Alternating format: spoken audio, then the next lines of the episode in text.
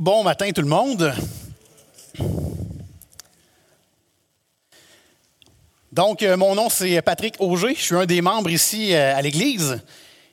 Et euh, honnêtement, je suis vraiment content, vraiment heureux d'être ici avec vous. J'apprends que le gouvernement a peut-être des plans, on ne sait pas ce qui va arriver, on ne sait rien pour l'instant. Je vais continuer à prier pour qu'on puisse se réunir dimanche après dimanche comme on le fait là. C'est tellement bon de vous voir. Et en plus, le Seigneur m'a mis quelque chose sur le cœur cette semaine que je peux vous partager. Donc, je suis vraiment, vraiment content d'être ici pour ça. On a peut-être, euh, ben, on a sûrement des visiteurs, des petits, des visages que j'ai, euh, j'ai pas vus souvent dans ma vie. Donc, euh, pour ceux qui ne le savent pas, on est dans une série ici à l'Église sur le livre des Actes des Apôtres. Donc, le cinquième livre du Nouveau Testament.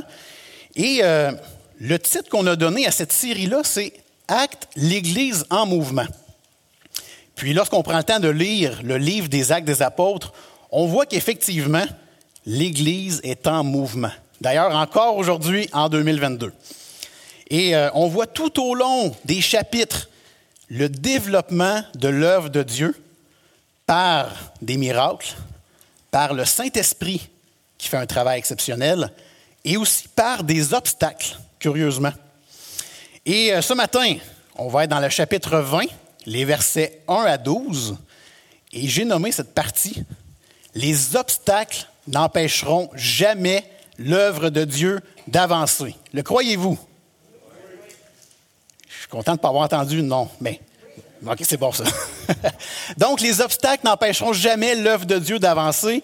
On va voir aujourd'hui plusieurs obstacles que l'apôtre Paul a vécu et qu'il a surmontés grâce à l'œuvre du Saint-Esprit. Alors, je vous invite à tourner euh, tout de suite dans la Bible, acte 20, les versets 1 à 12. On va prendre le temps de lire ce passage-là. Acte 20, les versets 1 à 12.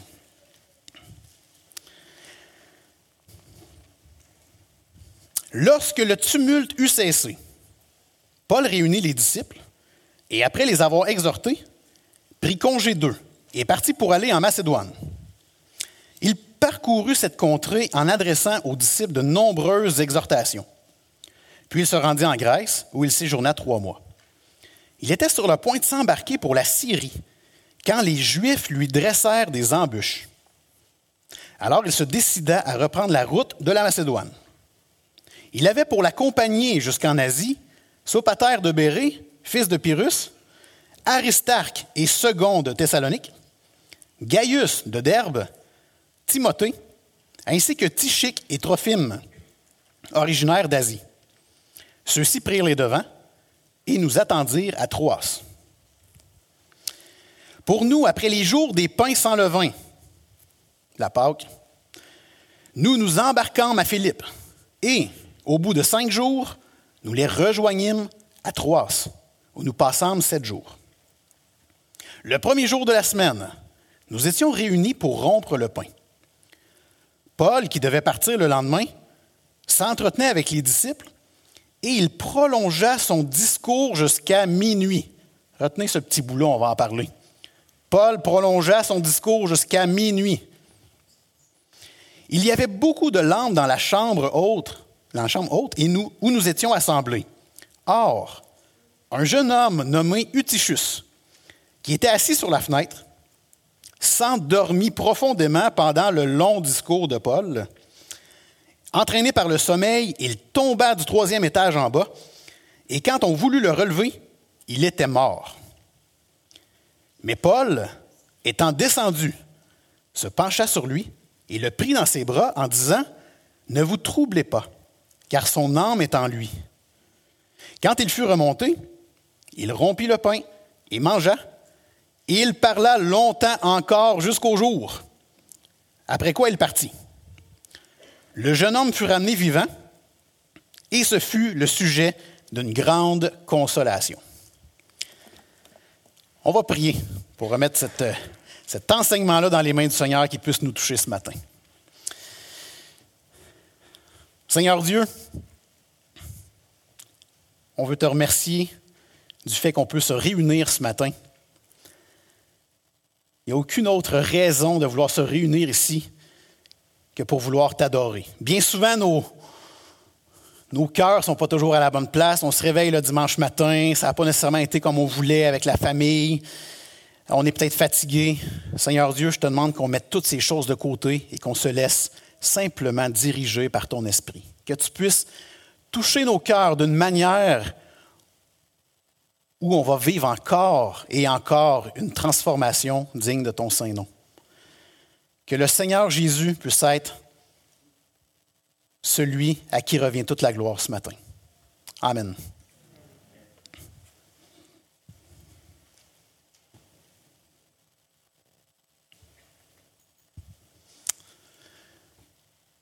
Je ne sais pas si vous êtes capable de prendre le temps de voir quelques visages.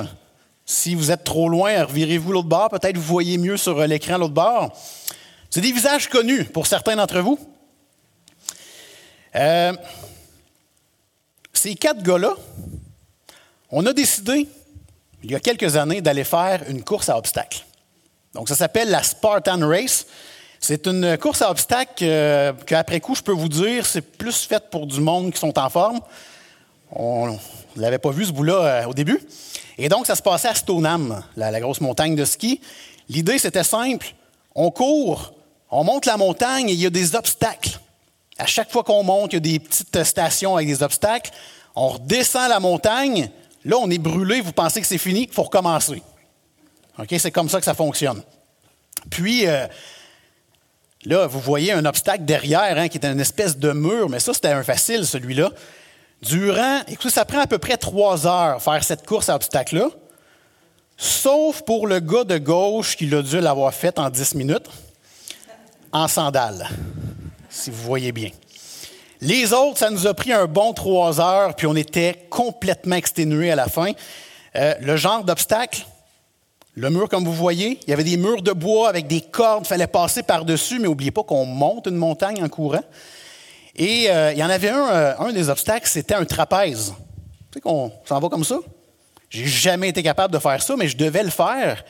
Puis là, je me suis dit, là, c'est sûr, je suis pas capable. Puis en plus, je veux pas vous, pas que vous trouvez ça dégueulasse, mais moi, j'ai une épaule qui sort quand je fais trop de sport.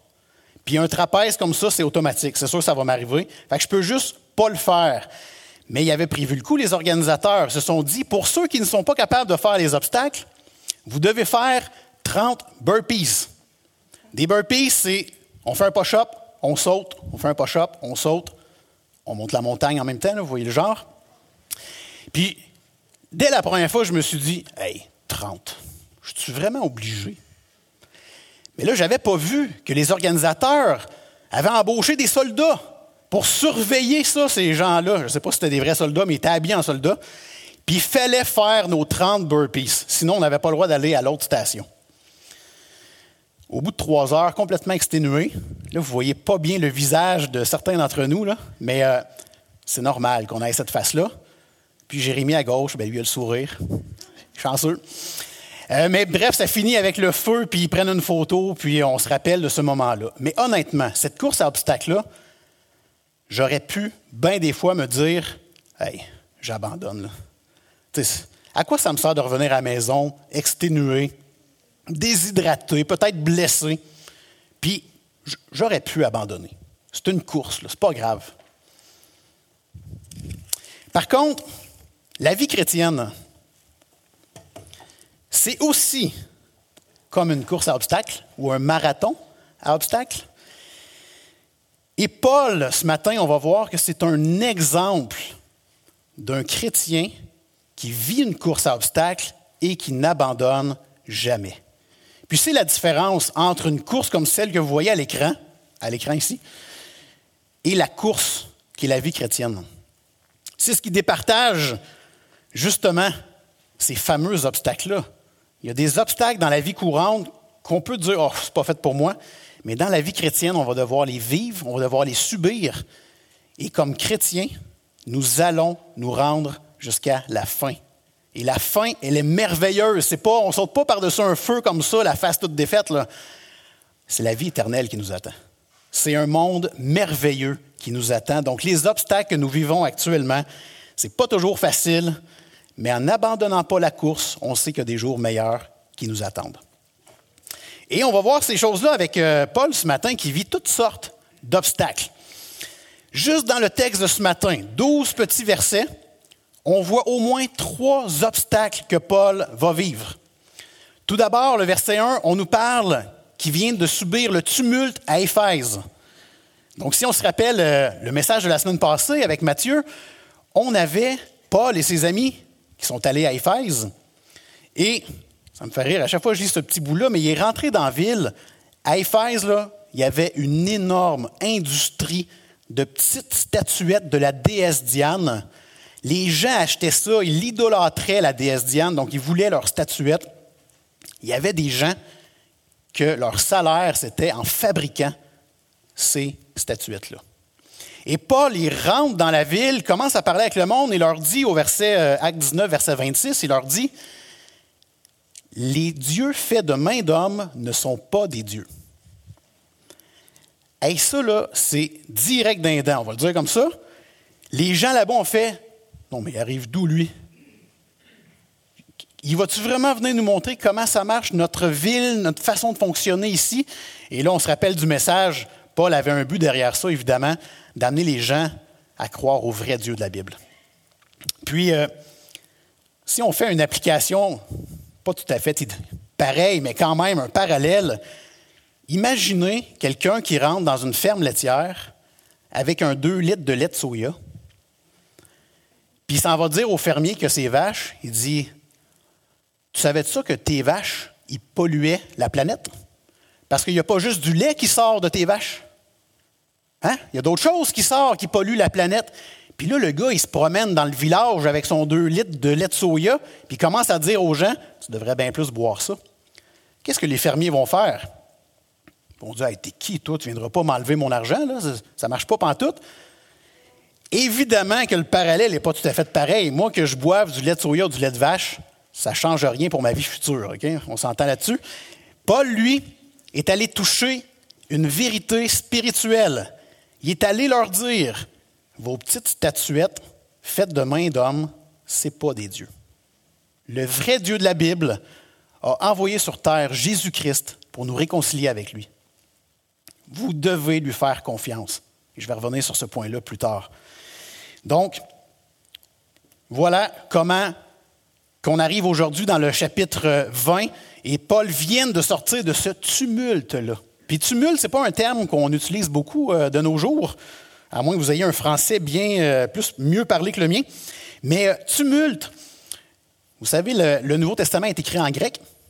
Donc, tumulte vient du mot taurubus, et Taurubus, c'est vraiment un mot qu'on voit régulièrement dans le Nouveau Testament. On le voit entre autres dans Matthieu 27, 24, lorsque la foule est agitée devant le procès de Jésus. Alors Jésus se fait faire son procès devant Pilate. On a une foule qui est là. Et là, Pilate, il fait, mon doux, euh, cher Jean, qui voulez-vous que je relâche? Puis la foule, elle scande, Barabbas, relâche Barabbas, pas Jésus. Puis là, Pilate fait OK, OK, mais qu'est-ce que vous voulez que je fasse avec Jésus? Qu'est-ce que la foule répond? Crucifie-le. On ne veut rien savoir de lui, crucifie-le. Et, c'est dans euh, ce, contexte-là qu'on voit que le mot tumulte arrive. Il y avait un tumulte. Je ne veux pas voler le punch, mais dans un chapitre qu'on va voir dans les prochaines semaines, il y a également ce mot qui revient. Encore une fois, ça fait toujours référence à une foule incontrôlable et hystérique. Donc, c'est ce que Paul venait de vivre à Éphèse. On voit dans nos euh, passages euh, aujourd'hui que Paul voulait aller en Syrie, mais les Juifs lui ont mis des embûches. On ne sait pas quelles embûches, mais j'y arrive. Il y en a qu'on connaît. Pas ceux qui nomment là, mais il y en a d'autres qui ont vécu par le passé. Et un autre obstacle qu'on va voir plus loin, c'est la mort du Tichus. Tu n'as pas prévu ça dans le discours de Paul. Vous savez, euh, lorsqu'on parle d'embûches, Paul en a vécu plusieurs. Puis on est dans le livre des actes depuis un, bon bout. On a eu une trêve qu'on a, a fait un autre livre, mais avant ça, on était encore dans le livre des actes. Et si vous vous rappelez bien, Paul a vécu toutes sortes d'obstacles. Je vous en nomme juste quelques-uns pour que vous puissiez euh, vraiment vous faire une tête avec ça. Chapitre 13, une persécution monstre de Paul et Barnabas suite à une prédication à Antioche Pisidie. Écoute, Paul a parlé de Jésus, comme je le fais présentement, à la différence que vous, vous restez assis et vous écoutez. Ces gens-là, ils n'ont pas aimé ça pantoute. Ce fut une persécution, ce fut un genre de tumulte, justement. Chapitre 14, toujours dans les actes. Tentative de lapidation à Icône par les païens et les juifs, donc les non-croyants et les juifs. Les gens ont commencé à lancer des roches à Paul puis ses disciples. C'était une tentative. Le but, c'était de le tuer. Ils ne se sont pas rendus jusque-là. Comment Paul et les disciples ont réagi? Ça, c'est vraiment intéressant. Malgré l'obstacle de presque mourir, Paul se réfugie dans d'autres villes et il annonce la bonne nouvelle. Il ne se dit pas, oh mon Dieu, j'ai peur, je vais aller me cacher. Non. Il a, changé de ville, c'était comprenable dans les circonstances, il n'y avait rien à faire ici. On change de ville, on continue la mission et on propage la bonne nouvelle de Jésus-Christ. Toujours au chapitre 14, Paul guérit un boiteux à l'Istre. Qu'est-ce qui se passe? Les gens les prennent pour des dieux. Oh mon Dieu, Paul vient de guérir quelqu'un, les prend pour des dieux. Honnêtement, c'est tout un obstacle parce que Paul le savait que ce n'était pas lui Dieu. Puis il voulait certainement pas que les gens avant de lui fassent croient que lui c'est un Dieu. Fait il en a même déchiré ses vêtements en voulant dire Hey là, là vous n'avez pas compris. C'est un miracle qui vient de Dieu, ça, c'est pas un miracle qui vient de moi. Là. Je vais vous parler de c'est qui le vrai Dieu. Donc, il a continué dans tout ça. Ça a créé encore une émeute. C'était vraiment pas chic. Les Juifs arrivent, commencent à lapider Paul et le laissent pour mort. Il n'était pas mort, mais il le laisse pour mort. Le lendemain, qu'est-ce que Paul fait avec ses amis? Pas dans dix ans, là. Le lendemain, il rentre à Derbe, une ville pas très loin. Il évangélise cette ville et fait un certain nombre de disciples, tout en retournant sur ses pas pour aller fortifier d'autres disciples, les exhorter à persévérer dans la foi. La veille, Paul était laissé pour mort. Il ne s'est pas découragé. Bon, certainement, euh, dans sa circonstance, j'essaie de voir qu'est-ce qui est arrivé. Je n'étais pas là à ce moment-là, mais une chose est sûre, il ne s'est pas laissé décourager et il a foncé, malgré les blessures, malgré les tentatives de, meurtre que les gens font envers lui. Il a poursuivi sa route, malgré les obstacles. Écoutez, je pourrais continuer de même. On a vu dernièrement, dans le chapitre 16, Paul, les disciples se font emprisonner à Philippe. C'est quoi la réaction de ces gens-là? Ils chantent des louanges à Dieu dans la prison et les prisonniers les entendent. Donc, ils ne se sont pas laissés décourager malgré qu'ils étaient en prison pour euh, des choses qui n'auraient pas dû être en prison. Alors, s'il y en a un qui en a vécu des obstacles, c'est bien Paul. Et malgré ça, il a poursuivi sa route, il a continué à prêcher l'Évangile avec les disciples. Et ce qui est merveilleux, c'est que grâce à ça, aujourd'hui, on a encore cette parole-là où est-ce qu'on est en train de se laisser enseigner par elle. Donc, ça l'a poursuivi sa route des milliers d'années après. Dans le passage qu'on voit ce matin, dans ces douze versets-là, on voit également une partie concrète du ministère de Paul. Donc, évidemment, en douze versets, ben, on, on peut croire que Paul faisait autre chose, mais ça reste bien intéressant. Vous allez voir quatre éléments qui ressortent du passage ce matin dont deux que ce n'est pas clair, mais ça demande une petite recherche pour voir que c'est ça qui est arrivé. Premièrement, en bas à gauche, Paul donne des paroles d'encouragement aux disciples. Paul donne des paroles d'encouragement aux disciples. Versets 1 et 2, on parle d'exhortation. Donc, euh, il prend le temps d'exhorter. Et exhorter, c'est encourager par des paroles persuasives. Et lorsqu'on voit Bien, à vrai dire, là, pour que vous fassiez la distinction, ce n'est pas un encouragement du type tape dans le dos, c'est beau mon gars. Ce n'est pas ce genre d'encouragement-là. On va vraiment plus en profondeur et on le sait que Paul aimait enseigner la parole de Dieu en faisant ses exhortations. On a un exemple concret dans Éphésiens 4, euh, chapitre 1, euh, verset 1. Paul qui dit, Je vous exhorte donc. Il part avec son encouragement. Moi, le prisonnier dans le Seigneur, à marcher d'une manière digne de la vocation qui vous a été adressée, en toute humilité et douceur, avec patience, vous supportant les uns les autres, vous efforçant de conserver l'unité de l'esprit par le lien de la paix. Alors lorsque Paul faisait ses encouragements, ses exhortations, il ne se gênait pas pour dire, voici comment Jésus a fonctionné toute sa vie, Jésus est notre modèle, faites pareil. Soyez unis, aimez-vous. Donc j'imagine une exhortation de ce type-là, surtout ce, passage-là, il vient vraiment me, faire prendre conscience que ce n'était pas une exhortation de type méchante. C'était vraiment, je vous encourage à imiter Jésus-Christ. Certainement que Paul l'a fait plusieurs fois dans ses discours. On voit également que Paul prend soin des disciples. Ça, c'est quelque chose qui est très touchant. Paul ne voyage pas seul. Il ne fait pas le ministère seul. Il n'est pas dans son coin en train d'utiliser les dons que Dieu lui donne, puis ne pas les partager à personne. Au contraire, il voyage avec les disciples, il les enseigne, il les exhorte, il les amène avec lui. Écoutez, c'est vraiment intéressant. Il s'implique avec eux. On voit le discours dans la maison. Euh, il est là avec eux.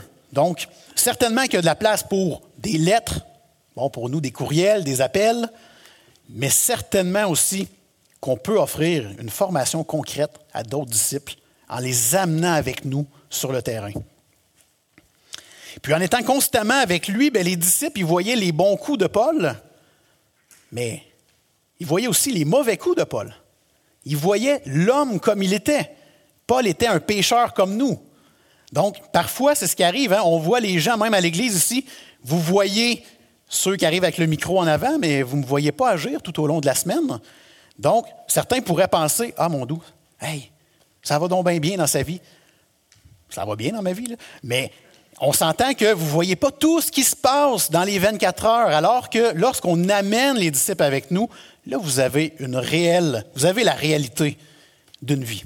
Et puis, certainement que Paul avait des temps de prière, il vivait ses obstacles, il avait sûrement pas toujours le sourire dans la figure quand il vivait ses obstacles.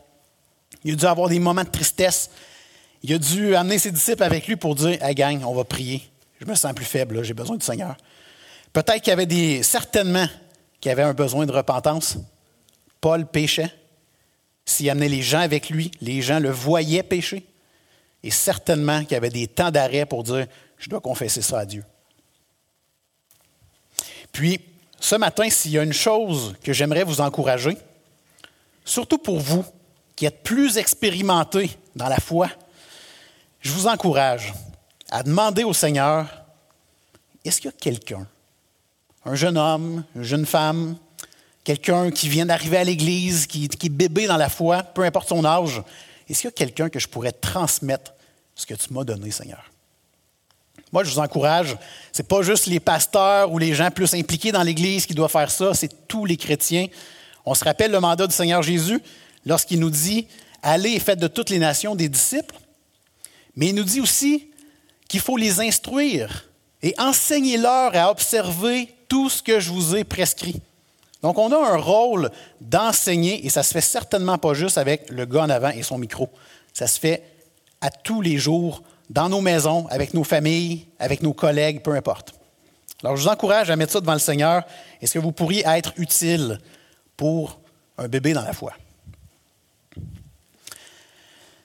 On voit également, ça c'est vraiment intéressant, parce qu'on voit que Paul recueille des dons pour les croyants pauvres de Jérusalem. Et certainement que là, vous vous dites, ouf, Pat, il se trompe de texte, pauvre gars. Il a l'air un peu fou en avant. Mais la réalité, c'est que lorsqu'on creuse un peu plus, on se rend compte que c'est effectivement ce que Paul fait. Donc, premièrement, évidemment, on a juste 12 versets, hein, il faut mettre tout ça dans son contexte. Si on allait un peu plus loin dans le chapitre, on verrait qu'au verset 16 et au verset 22, que Paul s'en va à Jérusalem. C'est son désir ultime d'arriver à la Pentecôte à Jérusalem. Et puis, euh, dans Acte 11, 28, on voit qu'il prophète de Jérusalem, Agabus, qui a annoncé par l'Esprit qu'il y aurait une énorme famine, et c'est effectivement ce qui est arrivé. Donc, c'est un prophète de Jérusalem, on sait que Jérusalem était impacté par cette famine-là. Qui dit famine dit gens pauvres, euh, qui manquent des ressources.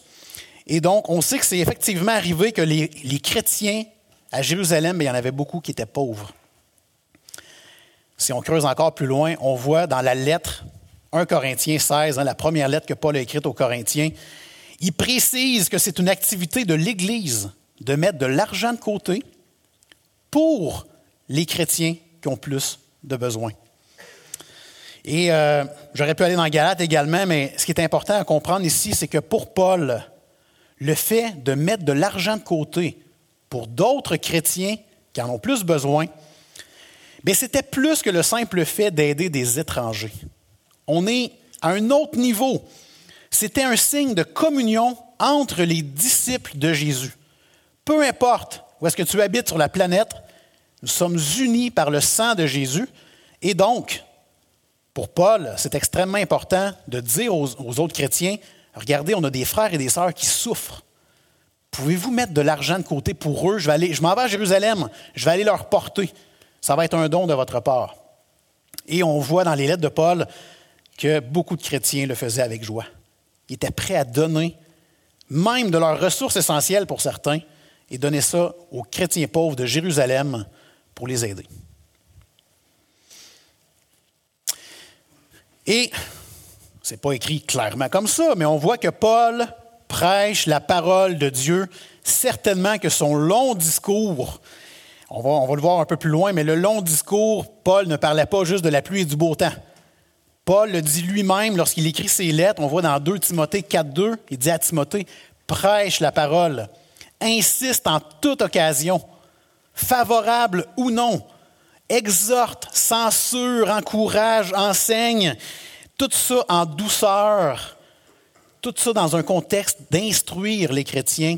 Donc, c'est sûr que Paul, s'il demande aux autres d'instruire puis d'exhorter en se basant sur la parole de Dieu, il le faisait lui aussi. Donc, clairement, il le faisait là. Dans 1 Corinthiens 1, 21, Paul, encore qui écrit, il dit Car puisque le monde, avec sa sagesse, n'a point connu Dieu dans la sagesse de Dieu, il a plu à Dieu de sauver les croyants par la folie de la prédication. Chaque fois que je lis ce passage-là, ça me touche.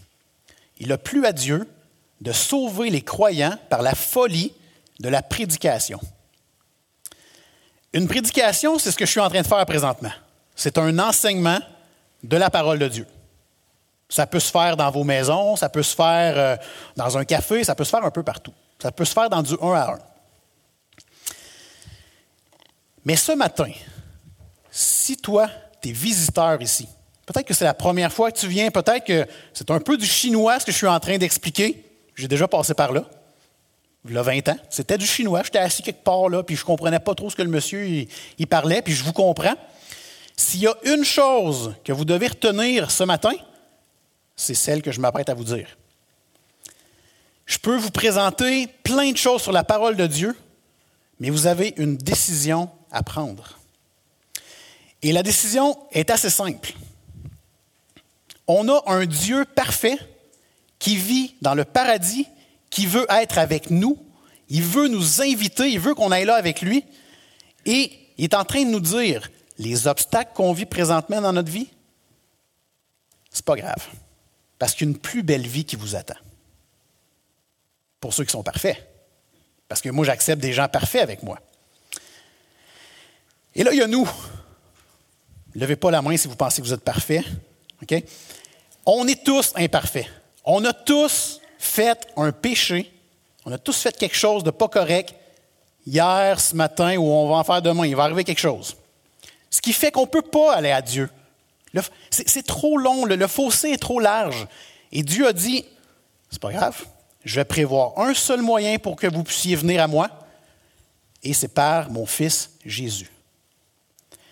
Jésus, le Fils unique de Dieu, est venu combler le fossé. Il est mort sur la croix avec nos péchés. Et grâce à Jésus,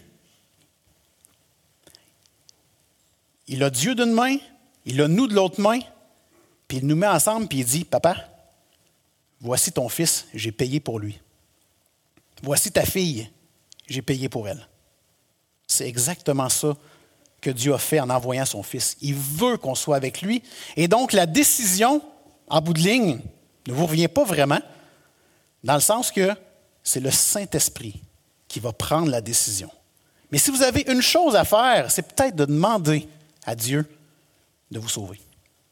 Demandez à Dieu de prendre vos péchés, que Jésus soit celui qui a payé pour vous. C'est normal ce matin de ne pas tout comprendre. Si jamais il y a des questions là-dessus, venez me voir à la fin, ça va me faire plaisir. Mais donnez-vous le temps aussi. Commencez des petits temps de prière. Parlez à Jésus avec votre cœur, pas des grandes paroles. Puis laissez Dieu agir dans votre cœur. Je vous garantis une transformation si Dieu le veut. Dans le texte de ce matin, on voit également comment se faisaient les premiers rassemblements d'église. Donc nous, en 2022, on a été habitués qu'on était dans un bâtiment comme celui-ci, on se réunissait, il y avait de la louange, un message, un peu de louange, on s'en va. Ça ressemble à ça, c'est pas mauvais du tout, c'est même très bien. Mais à l'époque, c'était pas tout à fait comme ça que ça se passait. Et on le voit dans le texte ce matin. Premièrement, on voit que les chrétiens se réunissaient ensemble, ce qu'on fait encore aujourd'hui. Ça, c'est très intéressant. Et ils se réunissaient, le premier jour de la semaine. Le premier jour de la semaine, ici, c'est le dimanche. Ça, c'est une révolution, parce que plusieurs des nouveaux chrétiens de l'époque étaient des juifs avant. Et les juifs se réunissaient le samedi. Donc, on peut se poser la question, pourquoi l'Église a décidé de se réunir le dimanche au lieu du samedi? La question est légitime. Certainement que les chrétiens reconnaissaient qu'ils étaient affranchis de la loi. Ils ne répondaient plus à la loi de Moïse, c'était plus des règles à suivre. À partir du moment où tu mets ta confiance dans le Seigneur Jésus-Christ, tu as la liberté en Christ. Et donc, le jour que tu te réunis n'a plus vraiment d'importance. En Jésus est inaugurée une nouvelle alliance. C'est une nouvelle création lorsqu'on donne notre vie au Seigneur. Le sabbat, les commandements religieux, toutes ces choses-là appartiennent à la première alliance qu'on appelle la loi de Moïse. Donc les gens étaient habitués à respecter des règles, des lois, des commandements. Mais la nouvelle alliance est sous le signe de la grâce. Ce n'est pas parce qu'on fait quelque chose de bien qu'on va au ciel. C'est parce que Dieu a décidé de nous sauver qu'on va au ciel. Très différent. Dans la nouvelle alliance, la question n'est pas de savoir si on rend un culte d'une manière ou d'une autre, euh, si on fait ça un jour plutôt qu'un autre. Le type de bâtiment, ça n'a même pas d'importance. On est libre en Christ. Peu importe si telle Église trouve important de se réunir le samedi, le dimanche, le mardi soir ou le jeudi à 4 heures du matin. Bon, j'ai jamais vu ça, mais théoriquement, on pourrait le faire. Ça n'a pas d'importance. L'important, c'est d'obéir, d'imiter le Seigneur Jésus. Et il n'y a pas vraiment de, a pas de règle à savoir quand est-ce qu'on se réunit. Et c'est pour ça qu'eux, ils ont décidé de faire ça le dimanche. Maintenant, il y avait une bonne raison de le faire le dimanche.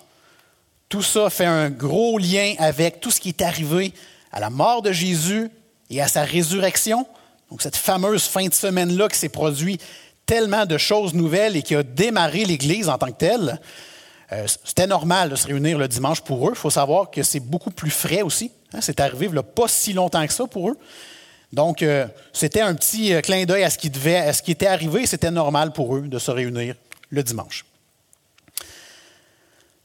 On voit également, ça c'est quelque chose d'intéressant qu'ils faisaient au début, ils rompaient le pain. C'est ce que le texte nous dit ce matin.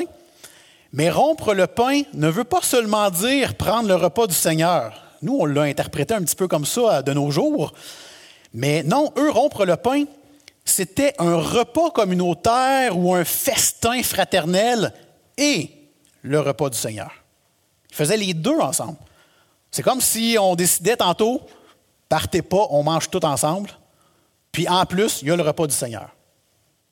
Moi, j'aimerais ça, mais bon, on n'est pas, euh, on pas là présentement, puis c'est pas grave, c'est pas dans la manière de faire, c'est à quoi ça sert de faire ces choses-là, comme le repas du Seigneur, il y a encore la même importance qu'à l'époque. Puis on essaie de le mettre encore plus euh, puissant ici à l'Église. Donc, euh, mais c'est juste pour vous dire qu'à l'époque, ils se réunissaient, ils mangeaient ensemble et ils faisaient le repas du Seigneur. On voit également qu'ils s'entretenaient.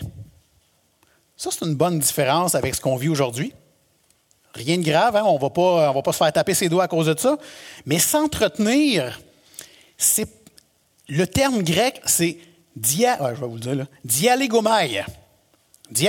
qui veut dire dialoguer. Dialoguer, c'est pas quelqu'un qui fait un discours puis que personne d'autre parle. Certainement que Paul faisait un discours, on l'a dans le texte. Mais en plus, il y avait cette idée de dialoguer. Donc, il y avait des gens qui posaient des questions à Paul suite à son discours. Paul répondait et dans certaines situations, ben, ça prenait des longues explications parce que tout est nouveau. Là. Le christianisme est nouveau. Comment que le Seigneur a changé Paul, c'est merveilleux ce qui vient d'arriver. Donc, Paul explique certainement son témoignage, son expérience, mais la parole de Dieu également. Et là, on arrive à cette question-là. Pourquoi le discours de Paul était aussi long? Hein, ça devait finir à minuit. Déjà, déjà c'est long. Mais en plus, il arrive une situation où est-ce que là, on a un mort dans la pièce. Ce mort-là ressuscite, puis on continue à jaser jusqu'au lendemain matin, puis on apprend que Paul, il s'en va. De ce que je vois, il n'a pas l'air d'avoir dormi. Pourquoi ça a été aussi long? J'aimerais vous dire que, que c'est clair, mais on n'a pas l'information. Par contre, je vous donne plusieurs pistes de solutions, c'est évident que c'est là-dedans. Premièrement, ça devait être très important. Certainement qu'un long discours de Paul comme celui-là, ça devait être très important. Paul ne parlait pas de la pluie et du beau temps. Il y avait des éléments à dire, des choses à dire qui ne se retrouveront pas dans une lettre. Donc, il y avait certainement quelque chose d'important à dire à ces gens-là. Également, Paul quittait le lendemain. Les gens ont Paul avec eux. Paul qui a été littéralement transformé par le Seigneur Jésus lui-même. Tu l'as avec toi, puis demain il s'en va. Ça se peut que tu as pris en note une coupe de questions à lui poser, puis il y avait beaucoup de gens dans la maison, donc certainement qui euh, jasaient tout ça. Bon, il y avait un repas. Quand on mange avec les gens, ça allonge euh, les discussions. C'est pour cette raison que je pense certainement que lorsqu'on parle de longs discours de Paul, ben, il y avait des trêves, il y avait des moments où est-ce qu'il mangeait, il y avait des moments où est-ce que le jeune est mort. il y a des, moments que ça s'arrêtait, mais ça s'est poursuivi euh, dans le temps quand même.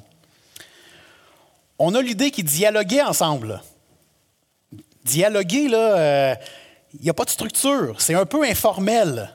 C'est un peu à ma manière, c'est plate à dire, mais si moi je continue, là, puis que tantôt, euh, à deux heures, je suis encore ici en train de vous parler, j'ose espérer que quelqu'un va dire Patrick, c'est parce que là, il est deux heures. Quoique je vais parler parce qu'à deux heures, c'est la réunion des membres, mais il est supposé avoir un break entre-temps. Je ne suis pas supposé continuer ça jusqu'à jusqu'à deux heures. Mais eux, pas de structure, ça avançait. Et encore aujourd'hui, dans certaines cultures, c'est comme ça. Ils n'ont pas d'heure. On commence, on partage l'Évangile, on prêche la parole de Dieu, puis lorsque ce sera fini, ce sera fini. Bon, écoutez, euh, on pourrait aller euh, bien loin sur pourquoi le discours a été aussi long. Certainement qu'il y avait beaucoup de contenu spirituel. Écoute, vous voyez les lettres que Paul a écrites.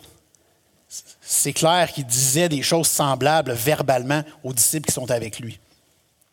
Et l'autre chose que j'aimerais euh, vous dire pourquoi ça a été aussi long, toute la semaine, au début de la semaine, quand je pratiquais, je préparais ce message-là, je me disais, ça n'a pas de bon sens, c'est donc bien long. Sauf qu'il m'est venu en tête une situation où que ça aurait pu nous arriver, en tout cas à moi. Dernièrement, on a reçu des pasteurs ici à l'Église. C'était un enseignement sur trois jours et il y en a deux qui ont dormi à la maison chez moi. Je vous le dis, une chance que j'ai eu ce réflexe. Ben, le Seigneur m'a mis ça en tête. Ces deux hommes-là qui sont venus coucher à la maison, on ne s'est pas couché à 7 heures le soir. Là. après toute notre grosse journée qu'on avait appris des choses sur Dieu, qu'est-ce qu'on a fait? On s'est assis dans le salon, on commence à jaser. Hey, le Seigneur m'a touché sur telle chose. Hey, moi aussi. Et là, on part, on part, on regarde plus l'heure. Et qu'est-ce qui arrive? Il est minuit, là, on fait hey, là, demain matin à 8h30, il faut être à l'église, il faudrait peut-être aller se coucher. J'ai des enfants qui vont se lever à 6h30. Euh, je comprends Paul maintenant. Pour vrai. Quand on est réunis ensemble et qu'on parle des choses de Dieu, ben, il arrive qu'il y a une joie qui sort de là. On a le goût de partager, connaître les autres, comment Dieu a fait une œuvre dans leur vie. Puis il n'y a plus d'heure rendu là. Donc, je comprends ce long discours. Mais soyez rassurés, je ne vais pas vous faire ça aujourd'hui. Parlons maintenant de la mort d'Eutychus. Alors, euh, notre pauvre jeune homme, Eutychus, avait environ entre 8 ans et 14 ans. Donc, pour les enfants ici, là, est arrivé quelque chose à un jeune d'à peu près votre âge. C'est quelque chose de terrible, mais qu'en même temps, c'était positif. Mais sur le coup, c'était terrible. Le jeune, bon, premièrement, on apprend qu'il y avait beaucoup de lampes, beaucoup de lumière, des lampes, probablement des lampes à l'huile, dans la pièce. Il y avait beaucoup de monde, il devait faire chaud, on est au troisième étage, la chaleur monte. Le jeune est assis sur le bord de la fenêtre. C'est pas des fenêtres comme nous autres aujourd'hui, hein, c'est, c'est des carreaux, puis il est assis là, puis certainement qu'il y a de l'air qui rentre.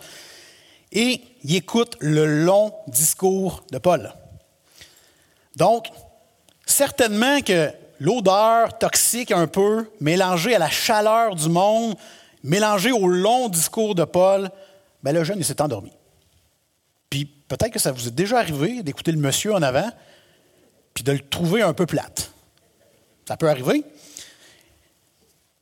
Heureusement, vous, vous êtes assis sur une chaise, fait que vous ne tomberez pas trop bas. Notre jeune Utichus était au troisième étage.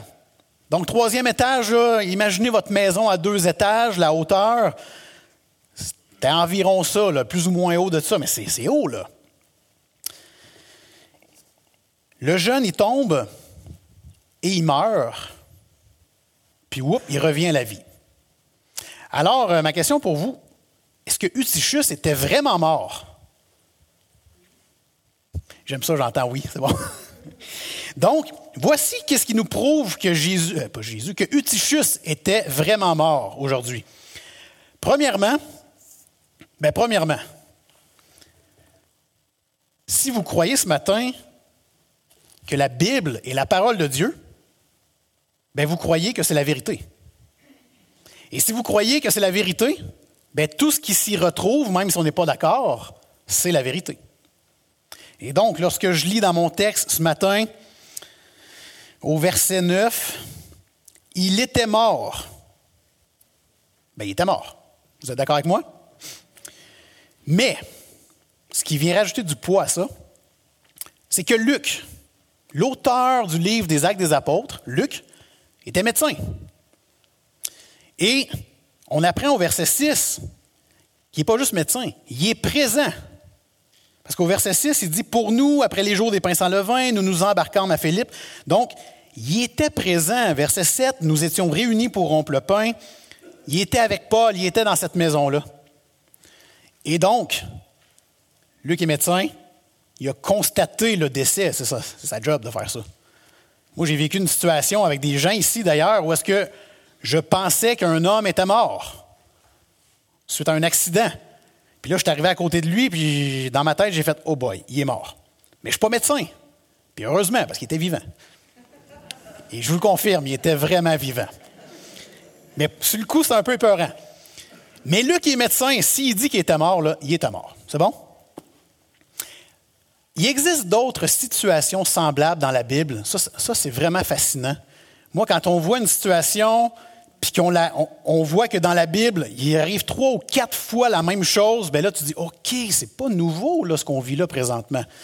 Donc, ça, c'est vraiment intéressant. On voit dans le livre des Actes, chapitre 9, on a Tabitha. Tabitha, une madame, est malade, elle meurt. Qu'est-ce qui arrive? On va chercher Pierre, l'apôtre Pierre, puis on lui dit Tabitha est morte. Pierre arrive, il prie, puis il dit Lève-toi, Tabitha. Elle se lève, elle s'assit. Elle est ressuscitée. Elle était pourtant morte. Il existe une autre situation dans un roi, un roi, chapitre 17. On a le prophète Élie. Il arrive une situation devant lui. En vrai, euh, on a une, veuve qui a un fils, ils vivent les deux ensemble. Le fils ne fait le pas bien, il est malade, et là, on apprend qu'il n'y a plus de respiration. Il est mort. Élie prie, il s'étend trois fois sur l'enfant. Ça n'explique pas pourquoi il fait ça, mais il fait ça. Il invoque Dieu, il dit que l'âme de cet enfant revienne au-dedans de lui. Pouf, l'enfant ressuscite. Dans deux rois, le prophète Élisée maintenant, il arrive une situation semblable. Le jeune homme s'en va voir son père, il dit Ah, ma tête, ma tête, j'ai mal à la tête. Le jeune, il meurt. ça se fait en quelques heures. Les parents sont un peu euh, sous le choc. La mère, elle appelle Élisée. Puis elle lui dit Viens-t'en avec moi, il faut, faut, régler ça. Il arrive sur place, il voit l'enfant qui est mort. Il fait la même chose qu'Élie. Donc, il s'étend sur le corps de l'enfant. La chair se réchauffe, l'enfant éternue sept fois et il vit. Je ne vous ai pas encore parlé de Lazare. Où est-ce qu'il ressuscite? Et je ne vous ai pas parlé de Jésus, qui ressuscite. Donc, des résurrections, il y en a eu. Il nous en est rapporté plein juste dans la Bible. Mais la seule résurrection qui fait en sorte qu'on est tous ici ensemble, c'est celle de Jésus. Grâce à la résurrection de Jésus, il vit en nous. Ça, c'est une chose complètement différente des autres résurrections qui ont été vécues. Et parce que Christ vit en nous, verset que j'aime beaucoup, Christ est ma vie. Si je vis, ce n'est plus moi qui vis, c'est Christ qui vit en moi. Ça, c'est une résurrection des plus miraculeuses et spirituelles. Mais quand même, le point ce matin, c'est vraiment de voir que la situation du Tichus n'est pas unique. Il y a eu d'autres situations comme celle-là à travers les époques. Et donc, une bonne signification de ce que Paul est en train de dire. Paul, il dit, euh, prendre mon texte pour être plus sûr. Paul, il dit au verset 10, Ne vous troublez pas, car son âme est en lui. Il n'est pas en train de dire, Ah, finalement, il n'est pas mort. Non, il est en train de dire, Sa vie est maintenant suite à mon action en lui. OK? Donc, il était mort. Paul a fait une action qui, évidemment, vient du Saint-Esprit. Et l'enfant est ressuscité.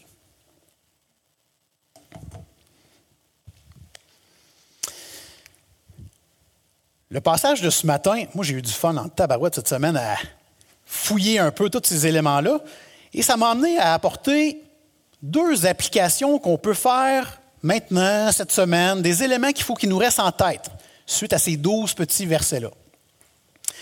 Premièrement, le titre du message de ce matin, retenez ça s'il vous plaît, Les obstacles n'empêcheront jamais l'œuvre de Dieu d'avancer. On le voit, Paul en a vécu trois juste dans les douze versets ici. Ça s'est poursuivi après. On va être là-dedans dans les prochains chapitres. Il en a vécu des dizaines avant. Les obstacles ont continué même quand Paul est mort. Ça se poursuit. Vous en vivez encore aujourd'hui. L'œuvre de Dieu n'est pas empêchée. Dieu fait ce qu'il veut avec tout ça. Et dans un de mes cours en théologie, je devais lire un livre sur les missionnaires ça m'a marqué. Je vous le dis, chaque fois qu'on tourne une page, c'est un missionnaire qui vit un obstacle. C'est soit un missionnaire qui euh, physiquement n'est pas bien équipé pour faire des grands pas longtemps, aller marcher longtemps dans la brousse. C'est soit des, euh, chicanes de couple, de missionnaires, qui fait en sorte qu'on a l'impression que ça ne va pas aller bien loin, tout ça. Dieu perce à travers ça. C'est merveilleux de voir ça, c'est miraculeux. Des missionnaires avec pas d'argent, ce livre est rempli de cette situation-là. Ils vivent avec rien. Ça les stresse. Ils le disent même dans le livre. Ça me stresse, j'ai pas d'argent, mais Christ est ma vie, puis je vais poursuivre. Moi, ça, ça me touche tellement de voir ça. Des obstacles, ben Dieu, là, ça ne le dérange pas, ça. Puis, non seulement ça ne le dérange pas, mais il nous utilise, nous, qui sommes tous faibles d'une manière ou d'une autre. En étant faibles, ça crée des obstacles. Dieu avance. Il dit, j'ai décidé de me servir de toi. Tu vis toutes sortes de problèmes, toutes sortes d'obstacles. Je me sers de toi quand même. Puis ma gloire va resplendir quand même. Donc retenons ça. On n'est pas, euh, c'est pas parce qu'on vit des épreuves, du trouble ou des obstacles qu'on n'est pas utile à Dieu. Au contraire, Dieu se plaît dans nos faiblesses. Et deuxièmement, donnons à Dieu la place qui lui revient dans notre vie. Et la place qui lui revient, c'est la première place. Vous savez, si vous donnez ce matin votre vie à Dieu, peut-être que c'est déjà fait, mais pour ceux que ce n'est pas fait, vous décidez par exemple de dire, oui, je veux donner ma vie à Jésus, je veux demander pardon pour mes péchés, je veux lui faire confiance, je ne sais pas qu'est-ce qui m'attend, ça me stresse, mais je fonce. Sachez que vous risquez de vivre les mêmes obstacles. Avant que vous fassiez confiance à Jésus, ou après. Fort probablement que ça va être les mêmes obstacles. Pas encourageant, hein, dit de même, mais c'est la réalité. Vous allez peut-être même vivre les mêmes souffrances. Donc, si votre désir de vouloir suivre Jésus, c'est d'avoir une vie meilleure sur terre, j'aimerais mieux vous dire que ce n'est pas la bonne solution. Vous allez vivre les mêmes choses probablement. Par contre, là où c'est complètement différent, c'est la destination finale. Les obstacles peuvent être les mêmes, les souffrances peuvent être les mêmes, mais la fin de ta vie ne sera assurément pas la même. Au moment où tu donnes ta vie à Jésus et que tu veux lui faire confiance coûte que coûte, que tu laisses le contrôle de ta vie à Christ, il y a une transformation qui se fait dans ton cœur qui fait en sorte que peu importe les obstacles, tu vas avoir l'espoir de jours meilleurs auprès de Dieu. Ces jours-là ne seront peut-être pas sur terre, mais ils seront assurément au ciel avec Dieu. Amen. On va prier. Ah Seigneur Dieu, que ta parole est merveilleuse. C'est tellement bon de pouvoir s'arrêter un dimanche matin pour juste se laisser enseigner par toi. Seigneur, merci parce que bien qu'on vit des épreuves, bien qu'on vit toutes sortes d'obstacles dans notre vie, ben, tu nous euh, montres très clairement que ça ne va pas t'arrêter. Et tu nous montres en plus le chemin à suivre. C'est pas, hein, on l'a chanté tantôt, c'est pas le chemin large, c'est le chemin étroit. Ça sera pas toujours facile, mais oh que ça va être bon de te retrouver face à face un jour, Seigneur. J'ai tellement hâte d'être avec toi et je sais que pour mes frères et sœurs ici, c'est la même chose. Et Seigneur, s'il y a des gens dans cette salle qui ont besoin de ton esprit, il y a juste toi qui peux leur donner. Je te demande de le faire. C'est au nom de Jésus que je te prie toutes ces choses. Amen. Bonne semaine tout le monde.